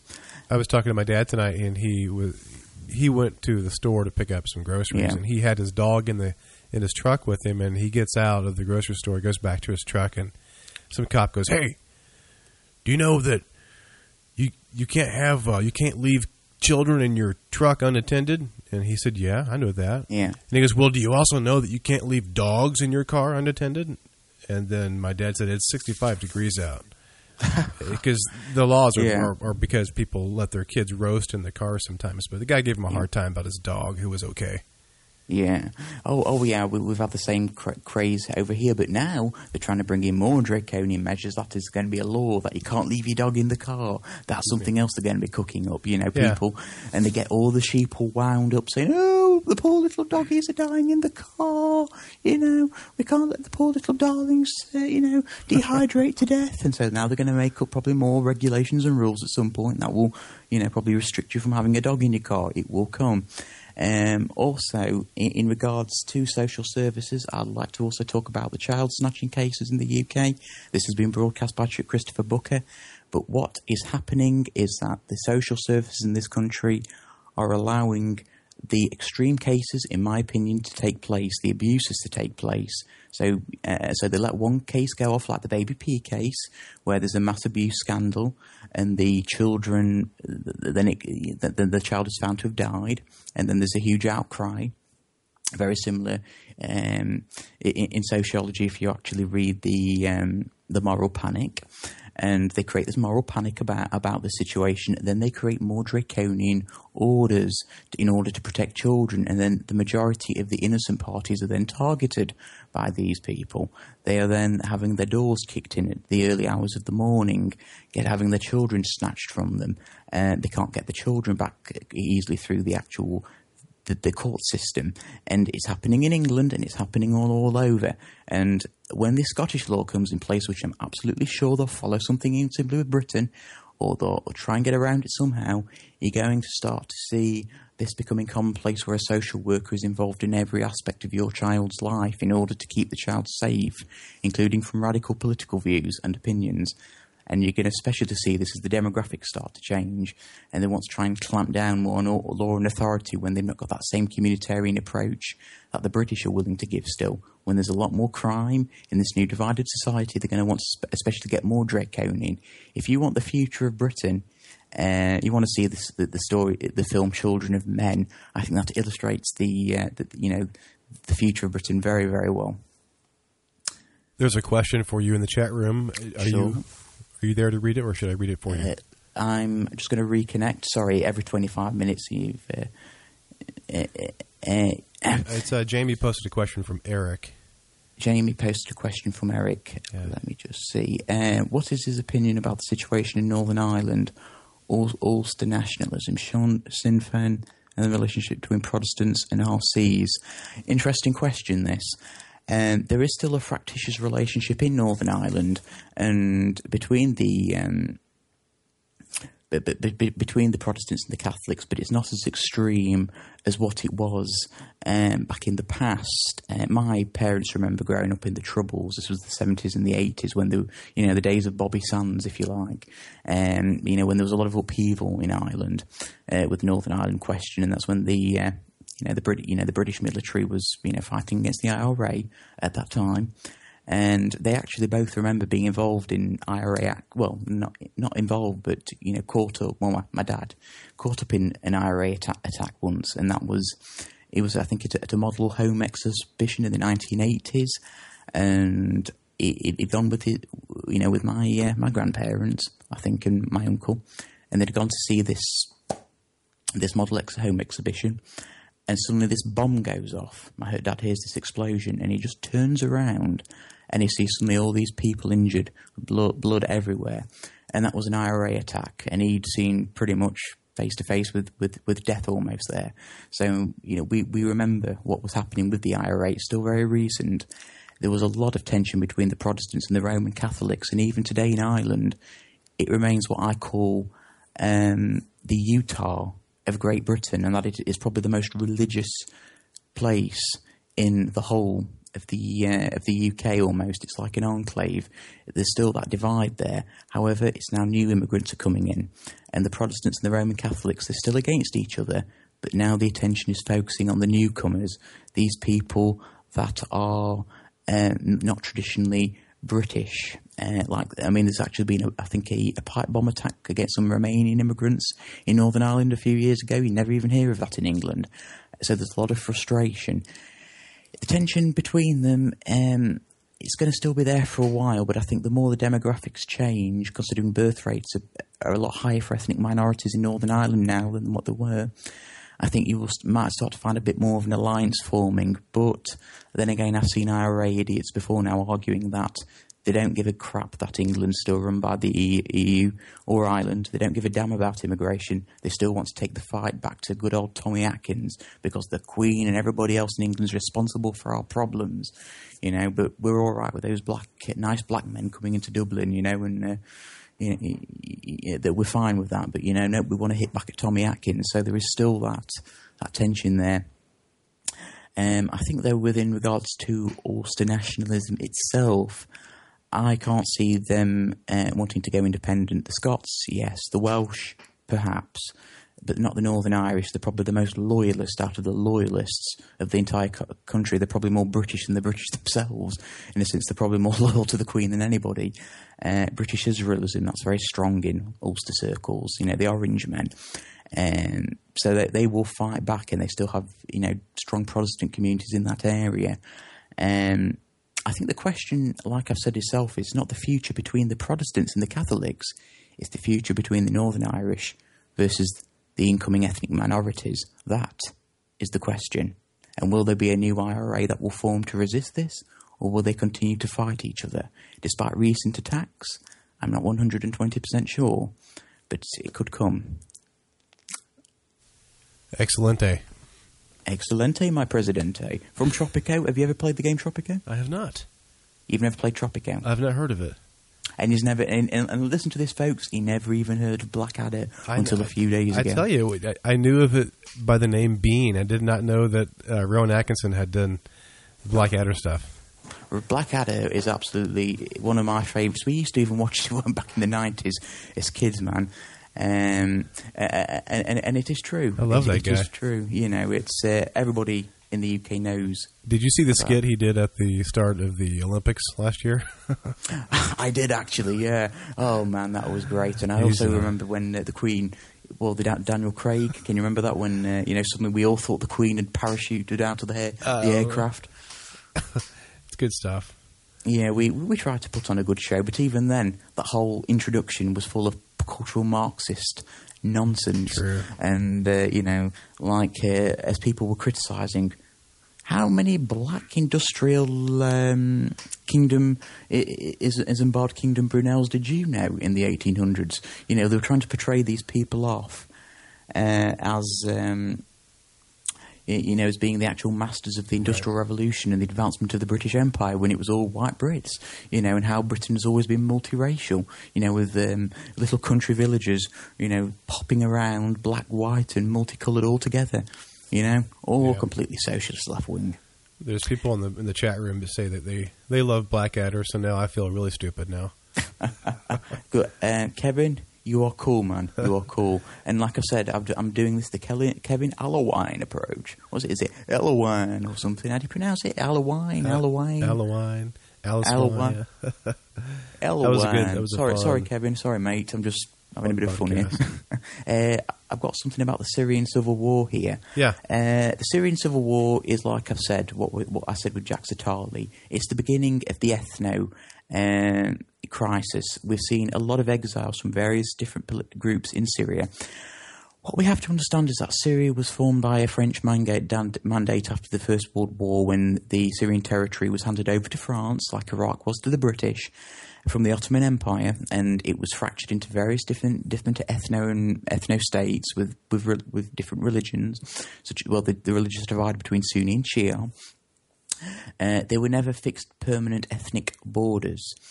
And as a result of this, what we've seen is these these countries were always very, very divided, and it, it only took the law of a strong r- ruler or a strong party to actually keep these keep these fractured ethno groups held together, like Saddam Hussein and his Ba'ath Party, uh, Hafez al-Assad and his and the Ba'ath Party in Syria and his son.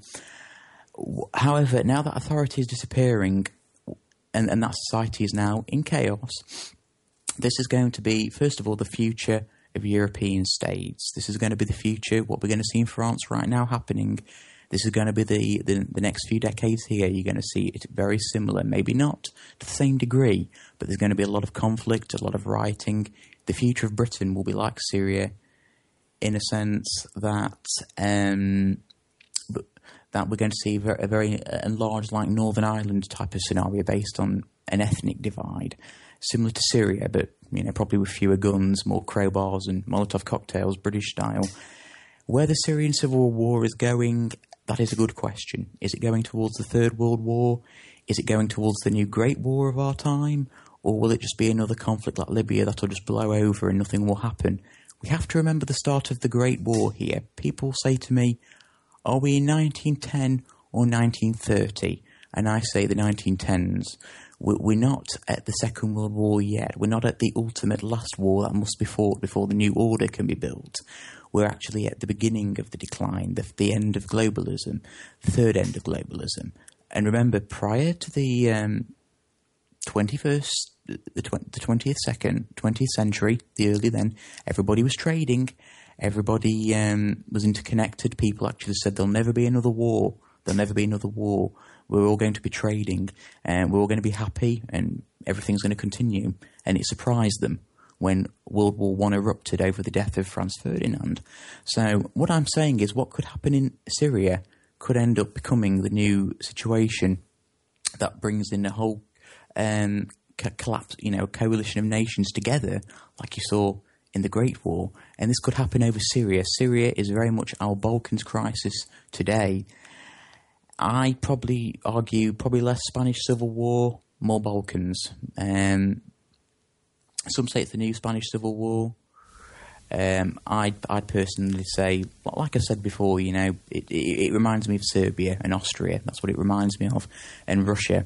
Because if you remember the Spanish Civil War, Italy and Germany only sent uh, in you know detachments really to assist. What you saw with the Great War was that in Serbia you had all sides kind of wanting to support what the, the, you know, the powers that were supporting this other little power, and we're seeing the same here.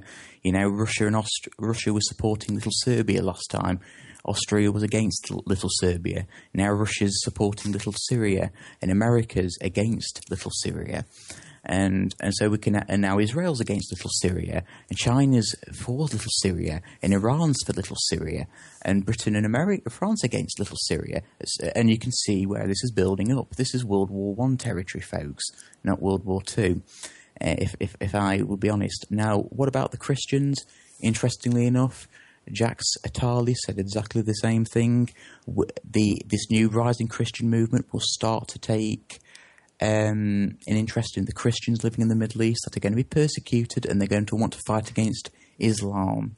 So I think this is pretty much where it's gearing towards. Uh, will the UK and the French intervene? Well, they already have done in Mali. If the US is going in, then they'll go in as well. Um, that, that's my opinion anyway. Uh, but wh- wherever America's going, right. Britain and France is going. Sad, but sad but true.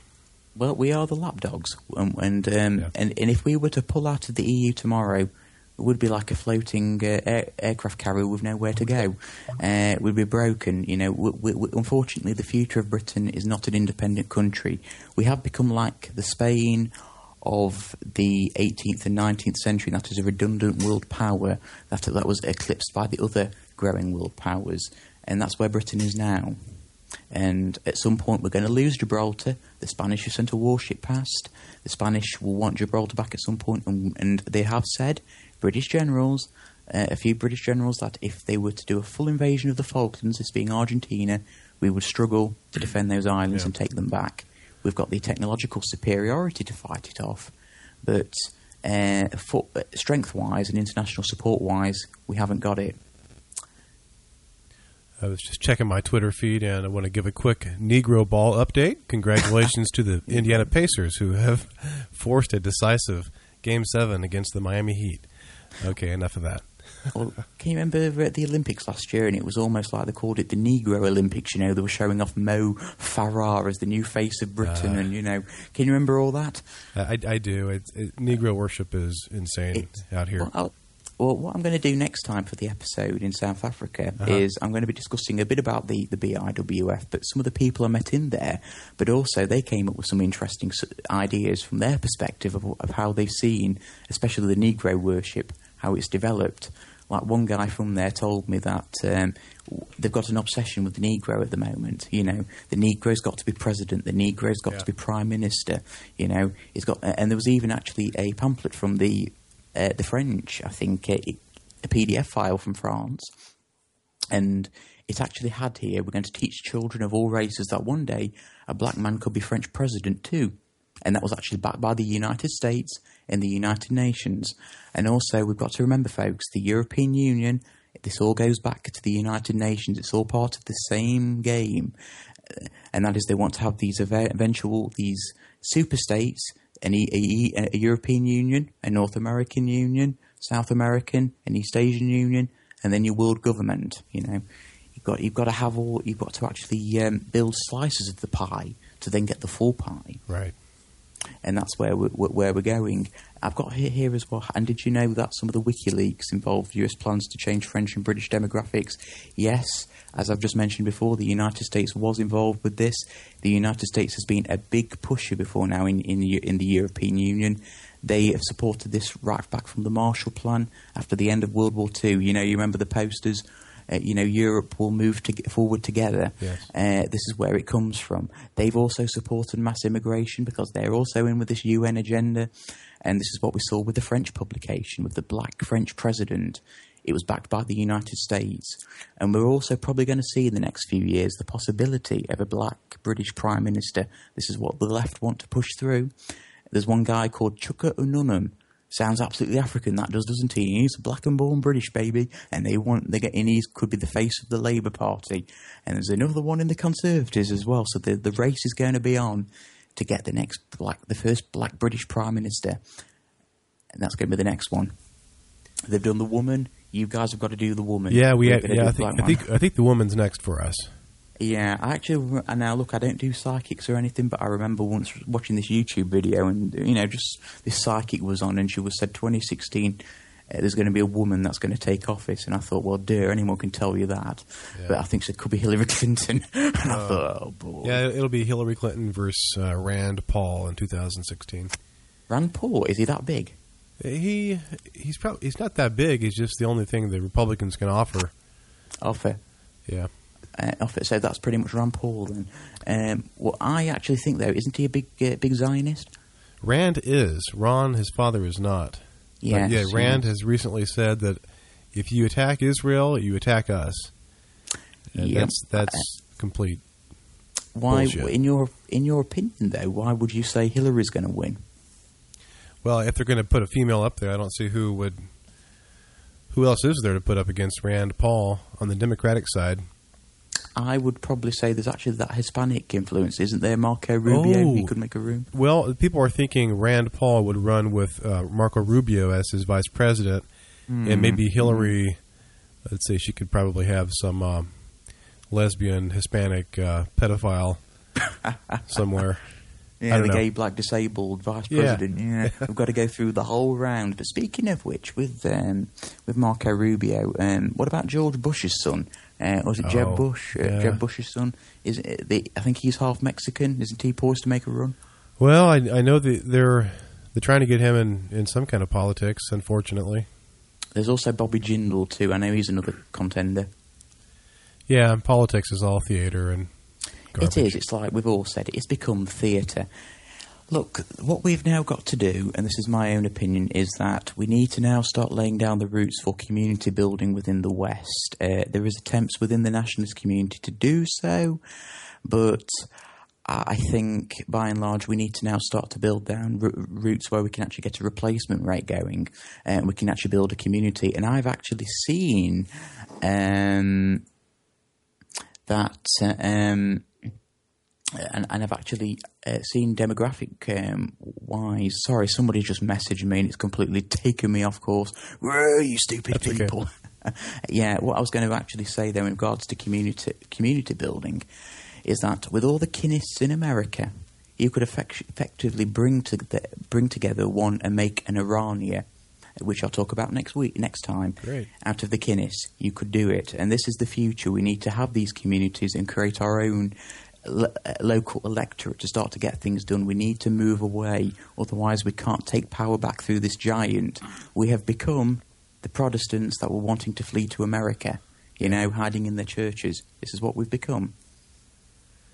I want to put a quick plug in before we go to our last segment for Sure. the Traditionalist Youth Network. It's Ah, at yes. tradyouth.org, and that's head up by Commander Matthew Heimbach and Technical Grand Wizard Matt hmm. Parrott. And hmm. they actually do a, a daily podcast. It's going to be a live show soon when they get the technical details ironed out. But I've always wanted to have something to listen to while I'm at work, other mm-hmm. than Alex Jones or some libertarian garbage. So check out uh, tradyouth.org for some white interest articles and podcasts. Good stuff. Actually, I just wanted to mention Alex Jones briefly there, but have you noticed when you listen to Alex Jones, he always makes you feel so bloody depressed? He does. That, he does, that's- and you listen to him, and he offers no solution. And you listen to Gerald Celente, and Gerald Celente goes on and on. Oh, the world's going to collapse. Oh, the economy's going to collapse. It's going to collapse this year, folks. It's going to collapse. And the white shoe boys, they're going to collapse the economy, and everybody's going to be screaming and dying. We're, we're going to have World War Three. Yeah. And Alex Jones goes off on that rant as well.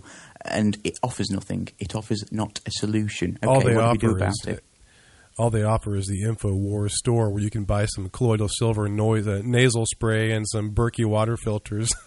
That's exactly what they're doing, and it, they've ultimately become like those churches saying, "And if you, you, you know, put money into our church or our organisation, and we'll save you." Yeah. Reminds me of those South Park episodes where you know, if you put this blanket over you, whatever, you can survive the volcano or, or whatever. Um, He gets- it's just, Alex gets the anti-establishment message out there, but it's a, it's a bit of a hu- hustle what he's doing. Well, Alex Jones is, he's basically the, um, as I've always said, the gatekeeper. He's getting the message out, but he's making a profit from it. When it comes to solutions, he's not your man. He's just there to rail and rant against the establishment. And as as a Uh, man who's married to a Jewess, he's not going to be calling out them or Mm-hmm. Israel. I, I know he has criticised Israel um, before in the past, but he does it when he's absolutely forced to Yep. do it. He- I, I mean, come on, we all remember the, that quote of his, the Arabs own Hollywood. I mean, come on, people. the Arabs own bloody Hollywood. Wow. But uh, I'd also wanted to point out in regards to Islam as well. This is something else I wanted to point out, and it's due to this murder. But have you noticed how blacks are attracted to Islam more than any other group next to the Arabs? I have not. You've never noticed this? Blacks are you see blacks are oh, in terms of the religious group that they're Yes. attracted to. Oh yeah, They are, attra- they are absolutely attracted to Islam, and we've seen a gr- and what we see, especially in the communities here, the mixed race and the black community, there Yeah. is a huge move towards Islam, not towards Christianity. Yeah, They're going they- towards Islam. they have a, a nominal, uh, culturally accepted uh, attachment to Christianity, but when when, when they get serious about religion, it's usually Islam. You're right.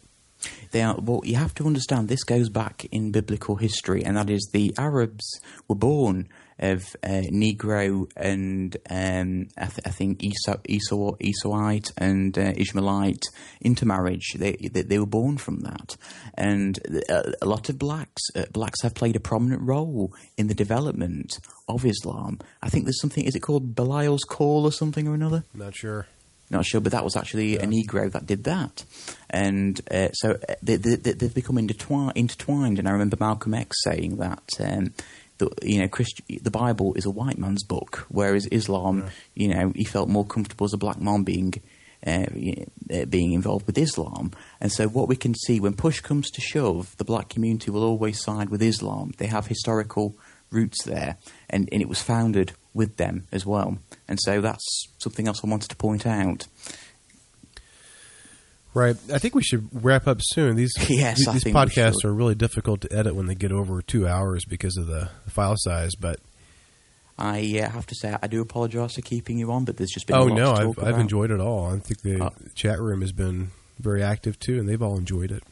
Thank you very much for listening, people. And um, I have to say, it's been a pleasure to chat. Uh, do you know when the next episode's going to be for the South Africa one? It'll be two weeks from today, so June fifteenth, ten o'clock June p.m. 15th.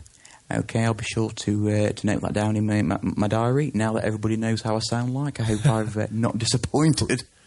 Well, um, it's been a really uh, privilege to have you on. Thanks for staying up so late. It's almost four o'clock there, right?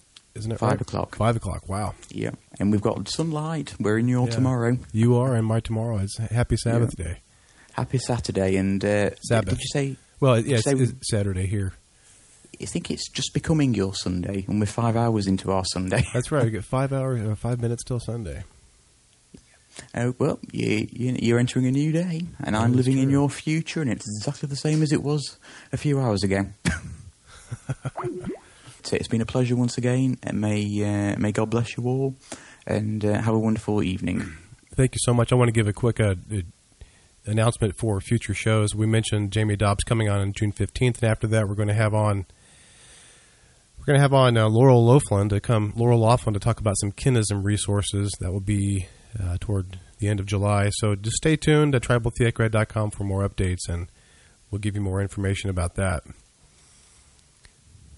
And no show is Uh, complete without this.